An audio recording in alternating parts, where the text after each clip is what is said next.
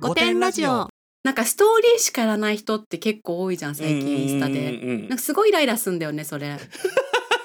んなさすぐ消えてもいいようなことをなんでさ共有する必要があるのって思わない？来たくない残しておきたくないのにどうしてでもみんなには一瞬見られたいのって思ってさ。皆さんこんばんは。生きることお疲れ様です。ゲイと女の5点ラジオ、しょうちゃんです。こんばんは、バジャです。若くもないけどおばさんでもない、そんなねおばさんの私たちが自意識をこじらせながら偏見と妄想を話す番組です。5点の私たちなのでご容赦ください。ご容赦ください。私さあんまテレビ見ないじゃん、うん、でもね朝とか結構、朝って言っても結構遅い朝なんだけどでさなんかご飯食べながらとかさ、うん、ちょっとこう天気とかも見たいし、つけとくんですよ、はいはいはいはい、ちゃんと見てなかったりもするんだけどさ、でさそこでさアナウンサーの私服がダサいみたいなコーナーがあって、かっ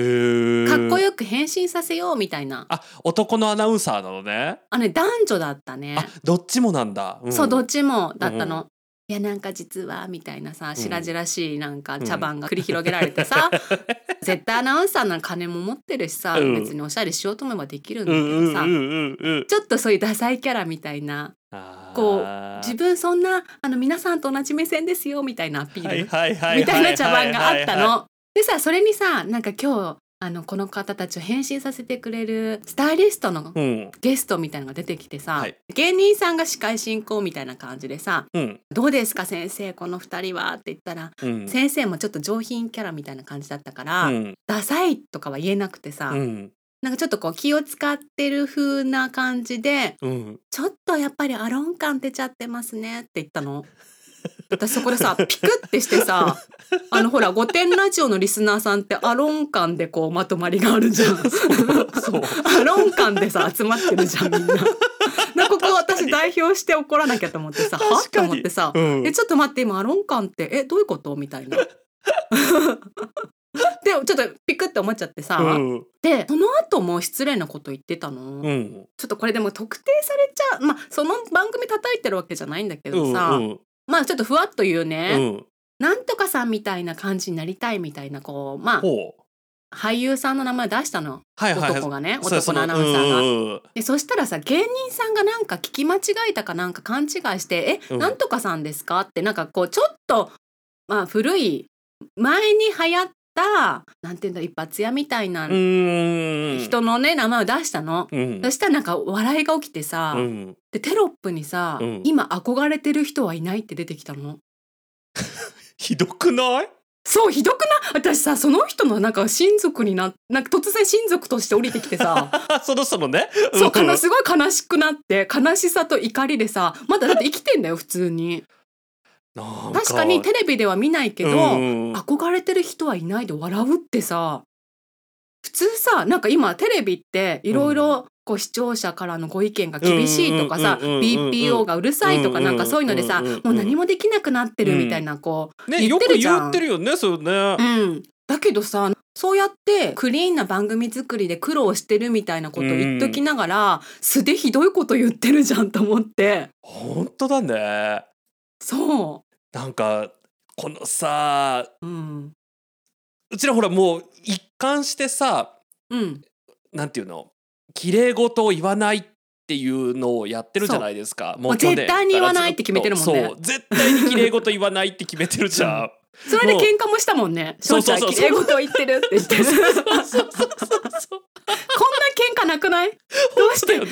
綺麗事を言うのそうっていうくらい本気でさうちら取り組んでるじゃん。そう、綺麗事言わないっていう対して、だからさだから余計怒れるよね。そうなんかこうなんていうのかな、そのさ綺麗事でさ、隠せば隠すほどさ、そのクソみたいな本音がさこうそう出てきちゃうのより、ね、ちょっとにじみ出ちゃうの。そうで私さほらアナウンサー大好きじゃん、アナウンサーって存在がもうこれがにじみ出てんのよ。なんか綺麗事しか言わない感が出てるのだからまあ大好きなんだけどね、いいなって思うんだけど、いいなって思うんだよね、いいもんだけど、なんかもうさ、だからもう顔から嫌いなの。もう顔っていうか顔の作りはみんな綺麗だよだけど表情、もう私たちなんて会社員なんでみたいな顔するじゃん。なんかさ、一貫して私たちは芸能人じゃなくてただの会社員ですっていう顔するよね、一会社員なのでってちょっと控えめな感じでやるんだけどさ、わかるわかるわかる。そうだけどお前らテレビ局のなんかエリート社員じゃんって思うしさ、でさ、ちょっとさ失礼なこと言ってさ、すいませんなんか会社員なのにみたいな、そういう笑いをさ使うよね、そういう言い方でね、それがねいいなって思うよね、いいなって思うよね。本当にさ、なんていうの、何が腹立つってさ、もう前から言ってる、本当じゃないじゃん、嘘じゃん。さ、こう確かにまあ100歩譲ってよ、100歩譲って仕事だから、まあ、求められてることをやってますって、まあ分かるじゃん、100歩譲って分かるじゃん、でもさ、なんかこうそれ以上な時ない？あるよそこになんかさ、もうまあ仕事だからしゃあないよねっていうところをさ、最近テレビに出てるアナウンサー、これさ、もう男性女性問わないよね。男女、そうなの、最近問わないの。そう、男女どちらにしろ、ちょっと超えてくるじゃん、そこ。そこ多分ね、ほらフリーになった後のこと考えてんだよね。やっぱり何かしら自分のキャラクターっていうか、なんか印象付けとかないと、フリーになった時のやっぱり所属事務所のカラーも決まってくるし、役者としてもいけるかもしれないし。それか、そこよ。だからちょっとだけその、なんていうの、自我が出ちゃうよ。そう、ちょっと出ちゃうの。そう、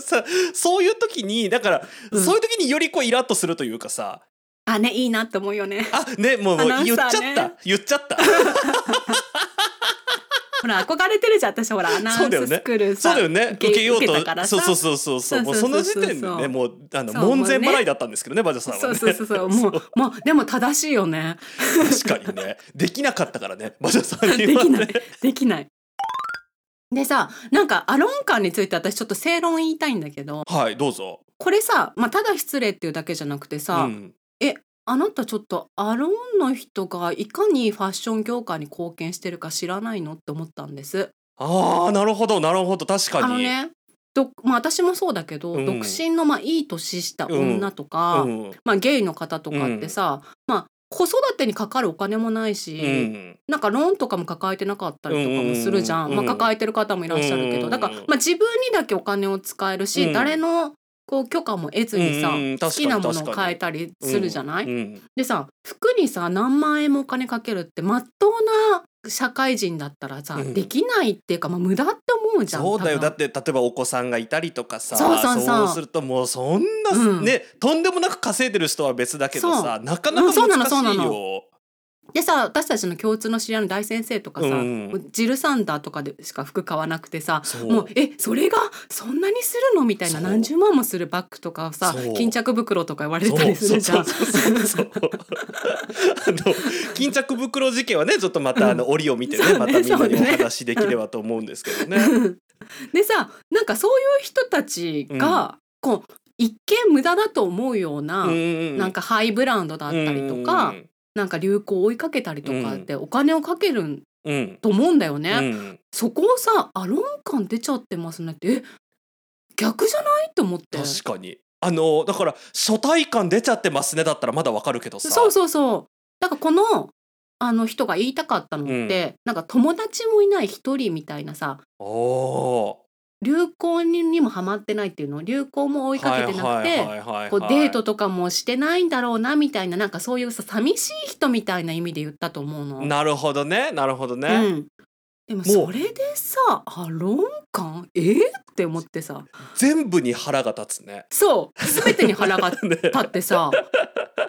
でさ、なんか私さ、もうすごいムカついちゃったんだけど、私そこで別にテレビ局に電話とかしないじゃん私はもうここの御殿ラジオで絶対言うと思ってさ。確かに、いいネタができたと思って、ありがたいなって、いいなって思います。いいなってね、思った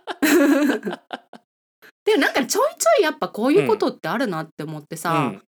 でなんか私も5点ラジオやってなかったらえっと思ってすごいイラッとするけど、発揮できる場がなかったら消えていくじゃん、まあこのくらいのと。だけどさ結構日常にこういうことっていっぱいあってさ。そうなんだよね。例えば広告とかでもあるし、わかる、こうネットの広告とかもさ出てきたりもするしさ、うん、あの電車の中とかでもあったりするし、うん、で私は忘れやすい性格だからまだいいけど、うん、気にしちゃう性格の人とかだったら、うん、それがずっと残ってそれが積み重なってさこう辛くなっちゃったりとかすると思うの。でも私たちがねここでね怒りをねちゃんと表明しないといけないと思う。そうね、だから怒りを出していいんだっていうのも含めてね。だ今後私たちがそのちょっとでもイラッとかもやっとか、うん、えっと思ったことは直ちにメモをして、ああなるほどね。なんかお伝えしていこう。聞いてくださってる方もね、あのツイッターでの DM でも何でもいいですからね。うん、あの、うん、なんか何っていうね。そうなんだろうこれ。そうだから皆さんもメモっていただいて、うんうんうんうん、なんか自分の代わりにこう、まあ、ちょっとでもね私たちほら拡散力がちょっとあるからさ、そうなんかメディアの方ともねツイッターとかつながってたりするからさ、そこがさなんかこれは問題って言ってさなんかね叩いてくれたら嬉しいじゃん。いいよねそう、うん、あのなんていうの叩いてなんかさよくさこうなんていうのネットだけで叩いてみたいなさ、うん、のとかあるけどさ、でもこう、うん、誰も何にも言わないよりはまだマシなんじゃないかなっていうね。あのさネットのさ、うん、ご意見ってさ大体ニックネームで言うから、うん、真っ当なこと言ってても、うん、なんかアンチコメみたいにされちゃうと思うの。でも私たちってまあ本名は言ってないけど、うん、一応さもう1年以上も番組やっててさ、ね、なんか番組タイトルもあってさ、うん、まあリスナーさんとかフォロワーさんとかもいるわけじゃん、うんうん、まあ、そういう人が言えば、まあ、もし私たちがさ叩かれてもさ、うん、それはね受け入れますけど、小さな番組ですけど番組公式見解として怒りを伝えるっていう、ね、いいねいいねあの私最近ちょっとなんかモヤモヤしてるのは、うん、電車とか乗るとさすんごい、うん、脱毛の広告ばっかあるじゃん。あのさ脱毛とさハゲ治療がさ隣で並んでてさもう毛のことばっかり言われてるよね。毛のことばっか言うじゃんみんな。もうなんか AGA は直していらない、体の毛は抜きましょう、頭の毛は生やしましょうっていうさもうさ何なのって思ってたらさ、この間ね、うん、テレビの CM でうん、なんかカミソリかなんかの CM でさ、うんうん、こうなんていうの脇毛を生やす女性もありみたいな、あヨーロッパとかではいるからね、そうそう言ってて、うん、で、うん、なんかさでもそれをさわざわざなんかこう何、うん、カミソリのメーカーが言うとさなんかこうなんていうの私たち一応配慮してますよみたいなさなんかこうその自分の会社の利益にはならないけど多様性を認めてますよってことね。なんかこうちょっと取ってつけた感じがしてさ、なんかそれもちょっと違うんじゃないっていうね。でもこれはねでもね私の中でじゃあどうしたらいいって言われると答えがないから、うんうん、ちょっと若干アンチっぽくなっちゃうかもしれないけど、うん、なんかこうそれはねなんかこうちょっと取ってつけた感じもね、確かにね別に言わなくてもいいよねそんなことね。なんかもうちょっと違うところでね、そうそうそうそう、なんか言うべき人が言うとかだったら分かるんだけど、そうだからやっぱねこう私たちだから、うん、こう怒りとか言っててもさ、うん、まあなんか今言うだろうなこいつらって思うじゃんなんかまあすんなり多分受け入れてくれると思うの皆さんね。だけど普段綺麗で売ってる人たちとかさだとさだからか突然こんなこと言われたらさ、うん、ちょっとびっくりしちゃうよね。何どうしたのっていう、ね、そうなんかさこれを言うことで何か新しい仕事取ろうとしてるみたいな、なんかそうやってさ、うん、そういうこともあるじゃん、またね、そういう風に見られちゃったりするからね、うんうん、ほらよくグラビアアイドルとかが急に番組で噛みついたりとかするとさ、なんか爪痕残そうとしてらっしゃるのねっていうね、そう今後バラエティで売っていきたいのかなみたいなさわかるあるじゃん、そんな感じになっちゃうから、うん、これはね、うん、私たちの役目だと思って、そうね、また今後もちょっと気になることは随時番組でご報告ということで、6月1日ついに5点クラブの幕が開きました。第1弾として6月のマイナス5点ラジオはあの伝説の回しくじりバジャ先生のしょうちゃんバージョン、しくじりしょうちゃん先生自己啓発セミナーという地獄、コンテンツ非常に盛りだくさんで、チャプター1地獄の入り口はベローチェ19分、チャプター2洗脳合宿へまっしぐら21分、チャプター3縁もゆかりもない藤沢駅21分、チャプター4振り返って今30分、全4回となっております。公式サイトの5点クラブ概要欄に記載している URL からお求めいただけます。日常に潜む地獄への扉、ぜひお聞きください。5点ネーム縁側のししさんです。しょうちゃん、まじゃさん、こんにちは。いつも楽しく聞いています。インスタグラムで有益な情報を発信しているフォロワー30万人超えの人をフォローしています。その人の投稿はとても素晴らしいのですが、その人の自意識についてたまにモヤモヤしてしまうので、これは5点ラジオにお便りするしかないと思い、メッセージをお送りします。一番と思ったのは、その人が自分の体のある部位にコンプレックスがあり、その部位を治療しようかどうか迷っていた際、アンケート機能で直した方がいいかどうかを聞いていた時です。アンケートは2択で、直した方がいいとそのままでいいでした。数時間後、さらにストーリーが更新されると、その人は直した方がいいってひどい、コンプレックスってすごく気にしてるのにと自分で作った選択肢を選んだ人に対してクレームをつけていました。じゃあなんでそんな選択肢作ったのと疑問に思いましたが、その後もその人は懲りずにアンケートを作り、納得いかない回答にはクレームを入れています。なんだかモヤモヤを通り越して面白みも増してきたので、これからも面白い投稿を見つけたらニマニマして過ごそうと思います。ありがとうございます。ありがとうございます。シンプルにさ、何なのっていうね。本当この人普段さ何の投稿してんの、素晴らしいって書いてあるけどさ、ね、逆に気になるよね。こんな人がさ30っていうかさ、もうさこれももう完全になんていうの、逆恨みというかあれですけどさ、こんなアンケート取っちゃう人がさ30万人もフォロワーがいてさ、うちらのツイッターがさ3000人もいないことが不思議じゃない、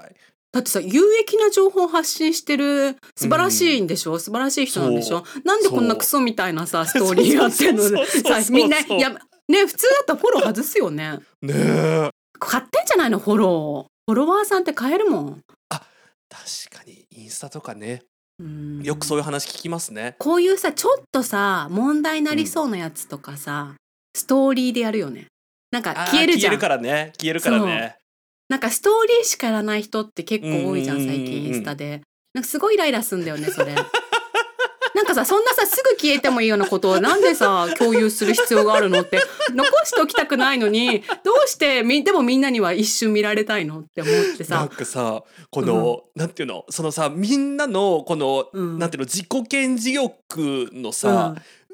なんていうの、うまく汲み取ったさ、このだからインスタグラムの会社って天才だと思うんだよね。天才だよね本当に。こう人の、なんていうの、このいろんなさこうちょっとだけ言いたいけど、でもなんか本当は自慢したいけど、あんまりでもなんかずっと残ってるのもちょっとあれだし、っていうさ、なんか24時間で消えますよ、ほら、ここなら思う存分自慢してくださいねっていうさあれさ、なんかさ親しい友達とかできるじゃん。そうなんかね、なんで私さ、選ばれてまでさ自慢されてんのって思ってさ間違いないなんかこいつに見せつけたいと思って選ばれてるわけじゃん確かにもうさ本当だ。これはさ人間のなんか綺麗事とクソみたいな本音だよね、あ、そう本当にねなんか自意識過剰とは思われたくないけど、自慢したいみたいなっていうね。いやすごいね。なんかこのアンケートでさ、アンケート取ってさ、自分の意にそぐわない方を選ばれると怒る人ってさ、これリアルでもいるよね。あ、いるね、結構多いよね。ね、なんていうの、これとこれどっちがいいかなみたいなさ、聞かれてさ、じゃあこっちがいいんじゃないみたいなこと言うとさ、でもみたいなさ、なんかわしさ絶対聞かないの人に、人の意見なんていうの、ほら、まあ聞くべき時は聞くけど、大体がさ、自分で選びたいじゃん、自分のことだし。わかる。あとさ相談されてさ、こちらは真剣にさ、答えてんのに怒る人いない？いる。じゃあもう聞いてっていうさ、聞いてくんなしだよね。そうちょっとね聞いてくんなよエピソードもう一個あるんだけどさ、読んでいいですか？そうなんですよ、お願いいたします。ご丁寧ネームお腹弱すぎさんです。心配ですね。本当ですねこんにちは。いつも楽しく拝聴させていただいております。今年31歳になるお腹弱すぎと申します申してるはじめまして私のとある友人の話なのですが、遊ぼうと約束したら当日朝まで続く、何の服着ればいいと私に聞いてくるのです。小学生や中学生くらいの子ならまだわかります。いや、せめて小学生まででしょうか。その友人は私の一つ上なので、今年32歳のネオおばさんです。その友人が何の服を持っているかも知りません。たまに一緒に買い物に行った時に買った服は把握していますが、他にどんな服があるのか、どうコーディネートするのかその子に似合うのかなんて知らんの一言です。そして驚くことに何履けばいいとも聞いてきます。マジで知らん。好きなもん履けと思います、はい、最初の頃は明日は暑いからこの間買った半袖でも大丈夫かもねなどと返信していましたが、でもその服は色がどうだとかいろいろ反論してくるので、最近は〇〇ちゃんが好きなの着なよわからんと返信しています。適当に返してるのはわかるくらい適当に返してるのにまだ聞いてきます。こんな時どう返信すればこの波を抑えられると思いますか？ぜひお二人のご意見を伺いたく存じます。ありがとうございます。なんかさ、もう意見も何もさ、もう知らないよっていうね、うん、なんであなたが着る服なんてどうすりゃいいのさっていうね。私ね、聞くときはあるけどね、仕事とかで衣装的なさ、意味があったりとか、それはさすがに相手との服も合わせなきゃいけないし、うんねね、どういうコンセプトとかも合わせなきゃいけないけどさ、うんうんうん、普通に遊びに行くだけでしょ、うん、何なんだろうね、何がしたいのかが全く分かんないよね。私さ、2つさ今答えが浮かんできたんだけどさ、うん、1つはスタンプで、うん、何でもいいんじゃないみたいな、毎回同じのくんのなんかコテナジョのなかったっけ、なんかあるかもね、探せばね。ね、あったらいいけどね、まああんまり使えないのが多いからね。そうそうそうそうコテラジオスタンプで使えなさで有名だからね本当にあとね、もう一つはね、この子が嫌いそうな服を言う、例えば毎回なんか黒とか、はいはいはいはいはいはい、なんか黒い服がいいんじゃないとかなんかあれ、この子なんか引き立て役にしようとしてるみたいな、なんかちょっとうがった見方をするような答えしか言わないと、ねね、もう聞かないってなるじゃん。だからもう何履けばいいって聞かれたら絶対コンバースがいいよみたいなさあとさ、なんか私の身長に合わせてほしいからみたいな、5センチヒルにしてくれるとかヒル履かないでくれるとか確かにもうめちゃくちゃなことをね、うん、そうめちゃくちゃなこと言うのあとこいつセンスないなって思わせるのもいいと思うんだよね。あー、例えばさ、なるほどね、じゃあなんかもう、まあ、いい季節だから、うん、上は明るい色がいいよねとかって、なんか黄色系とか持ってなかったっけ、うん、この前着てたやつみたいな、うん、下はさみたいな、すごい合わないやつに言うの、あ、ね、なんか赤とかどうみたいなトップス信号みたいにさせてさ靴は青がいいんじゃないのかねそうできたらさ笑えばいいじゃん、信号みたいなんだけどって確かにどうしたのって言ってこの人のさ、この聞いてくる人のね、良くないのがさ、反論までしてくるわけじゃん、もう本当に良くないよね。反論できないくらいとんでもないこと言えばいいのよ。確かに確かに、今からの時期にね、なんか上は絶対ダウンがいいよとかさやっぱニットがいいんじゃないとかさ暑い暑いってとかね、なんかそのこう、もう相手が疲れちゃうようなことを言えば、確かに確かに、うん、多分お腹弱すぎさんのセンスを信頼してるところもあるんじゃない？ああ、そうだね、そうだね、うん、私あとこれもう一個、まあ、ちょっとこれもう極論になっちゃうからさ、みんながみんなっていうわけじゃないんですけど、私こういうちょっとでも自分の意にそぐわないお友達をさ、全員切ってきちゃったので、切るっていう誰もいなくなりました。そういうトンチンカンなこと言ってくる人はわかる。だってこの人絶対さ永遠にトンチンカンのこと言ってくるよ、うん、そう、うん、絶対そうじゃん、うん、私何食べればいいとか言ってこないかな怖いって、ね、で結婚誰と結婚すればいいとかさ結婚できないけどどうしたらいいみたいな。これさ、でもちょっと今のこれなんか世にも奇妙な物語みたいなさ、どんどんエスカレートしていってさ最後憑依されるのね。そうね、私どうやって生きていけばいいって言って死んでんのに怖くないもう、ね、もう明らかに死んでんのにさ、もうずっとさ、なんていうの、幻聴がさ、ねえ私どうやって生き返ったらいい私どうしたらいい今からって言ってさ、ね、私どう綺麗みたいな伝説の女になるんだこうやって口先女ができたみたいなみ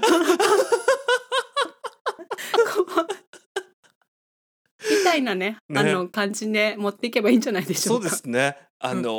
聞くとかね、お中岩杉さんがさ、もうどんどんエスカレートしていくの。何なく着てくればいいってきたら、え、逆に私何着ればいい、え、何履けばいい、え、メイクどうしたらいい、リップの色何色がいい、アイシャドウ何色にするってうるせえって言われるから。確かにめっちゃ聞き返すのいいね。そう、なんかこれ良かれと思ってみたいな感じで、あ、ね、それでいこう、めっちゃ聞き返そう。まるちゃんが聞いてくれるからって言ってさ、なんか逐一さ、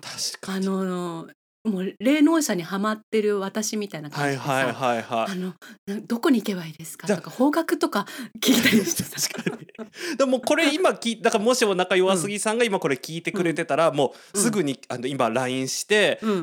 ね、今からさ何のテレビ見たらいいとかさ、なんかこう晩ご飯何にしたらいいとかさ、なんかもうめっちゃ聞けばさ、私さ趣味何にすればいいとか好きなタレント誰がいいと思うとかさ全部聞いてくんのいいね、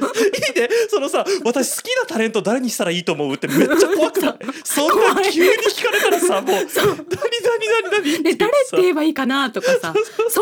る人って誰って言えばいいとかさ親友はいるって答えていい、あなたのこと友達って言ってもいい友達だと思っててもいい怖いよ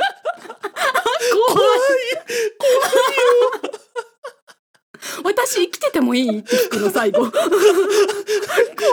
それをさ、だから私さ、だから最後に私生きててもいいって言ってブロックすれば、もうそれでおしまいだねもう伝説になったね。伝説になれるよそれで、よかった。そうしよう。じゃあ答えが出たところで、はい、5点ネームかおりさんからです。突然ですが私の悩みを聞いてください。ある日自宅で一人でいるとき、浮気相手と LINE 通話していました。するとたまたま私の車で出かけていた主人が予定外の速さで帰宅しました。駐車場に入ったあたりで、車の Bluetooth に私の携帯電話が接続されたようで、ほんの数秒間、相手の通話音声が車内に丸聞こえだったようです。やばいと思った瞬間、通話を切って平静を装いました。その後家に入るなり主人に何て言われるかと思いきや何も触れられずです。その次の日から主人は海外赴任のため家を離れたのですが、未だにあの日のことがよみがえり内心ビクビクしています。忌憚ないご意見やアドバイスをよろしくお願いします。浮気していたあなたが悪いです。何があっても受け入れてください。本日も最後までお聞きいただきありがとうございました。ぜひ番組のフォローお願いします。ツイッターではハッシュタグ5点ラジオで感想などのツイートをお待ちしております。それでは今回もご容赦ください。